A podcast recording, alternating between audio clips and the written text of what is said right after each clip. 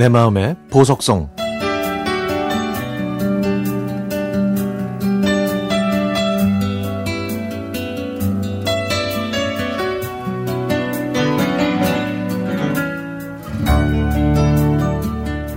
저는 타주의 운정 신도시를 기반으로 한 택배 대리점을 운영하고 있습니다. 신도시라고 하지만 자동차를 타고 5분 정도만 나가면 전형적인 한국 농촌을 볼 수 있는 도농 복합도시라고 할 수 있죠. 농촌에서 자란 저는 도시보다는 외곽 지역을 더 좋아하는데요. 그러다 보니까 가을이 지나고 겨울이 되면 제 고향인 검단이 생각납니다. 지금이야 신도시로 변모해 아파트 숲이 됐지만 제가 어렸을 때는 시골 중에 시골이었죠. 시골은 바쁜 나날의 연속이었으니 부모님께서는 허리 펼 시간도 없이 바쁘셨는데요. 그래도 가을이 덜 힘들다고 느낀 이유는 아마도 먹거리를 수확하는 일이기 때문이었을 겁니다. 하지만 가을 거지가 끝났다고 농사일이 다 끝난 게 아니었죠. 월동 준비가 기다리고 있었습니다. 가장 대표적인 월동 준비는 바로 김장인데요. 지금은 많은 집들이 김장을 안 하고 그냥 사서 먹지만 그때만 해도 집집마다 배추 몇백 포기는 기본이고 총각김치와 깍두기, 동치미를 만들어서 커다란 항아리에 가득 담아 뒤뜰에 묻어 놓으면 겨우내 저희의 아주 소중한 식량이 됐습니다. 가을에 수확하는 먹거리 중에서 제일 많이 생각나는 건 늙은 호박입니다. 달덩이처럼 크고 둥글럽적한 늙은 호박은 예나 지금이나 왜 그렇게 낯설지 않은지 모르겠네요.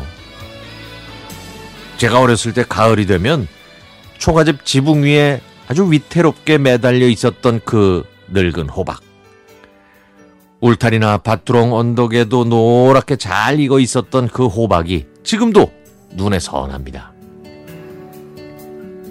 이른 봄부터 뜨거운 여름까지 하루도 거르지 않고 땀 흘려 지으신 농작물을 수확해서 가을 거지를 끝낸 다음 김장까지 마치면 부모님께서는 잠시 휴식을 취하셨죠. 그리고 곧바로 중요한 행사를 준비하셨는데요. 그건 바로 고사였습니다.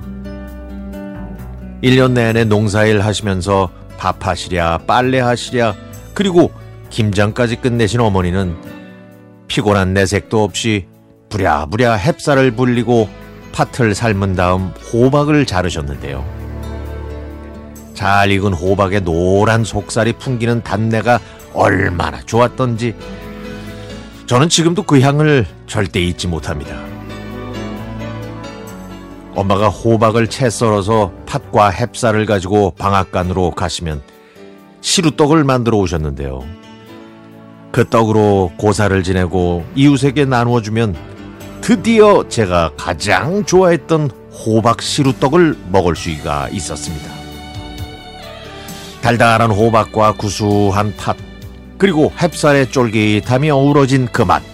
카. 그날은 맛있는 떡을 먹는 자식들보다 어머니가 더 행복하셨죠. 고사가 끝나고 맛보던 그 호박 시루떡은 그 무엇으로도 표현할 수 없는 맛이었습니다. 그런데 이제는 그 맛을 다시는 느낄 수가 없네요.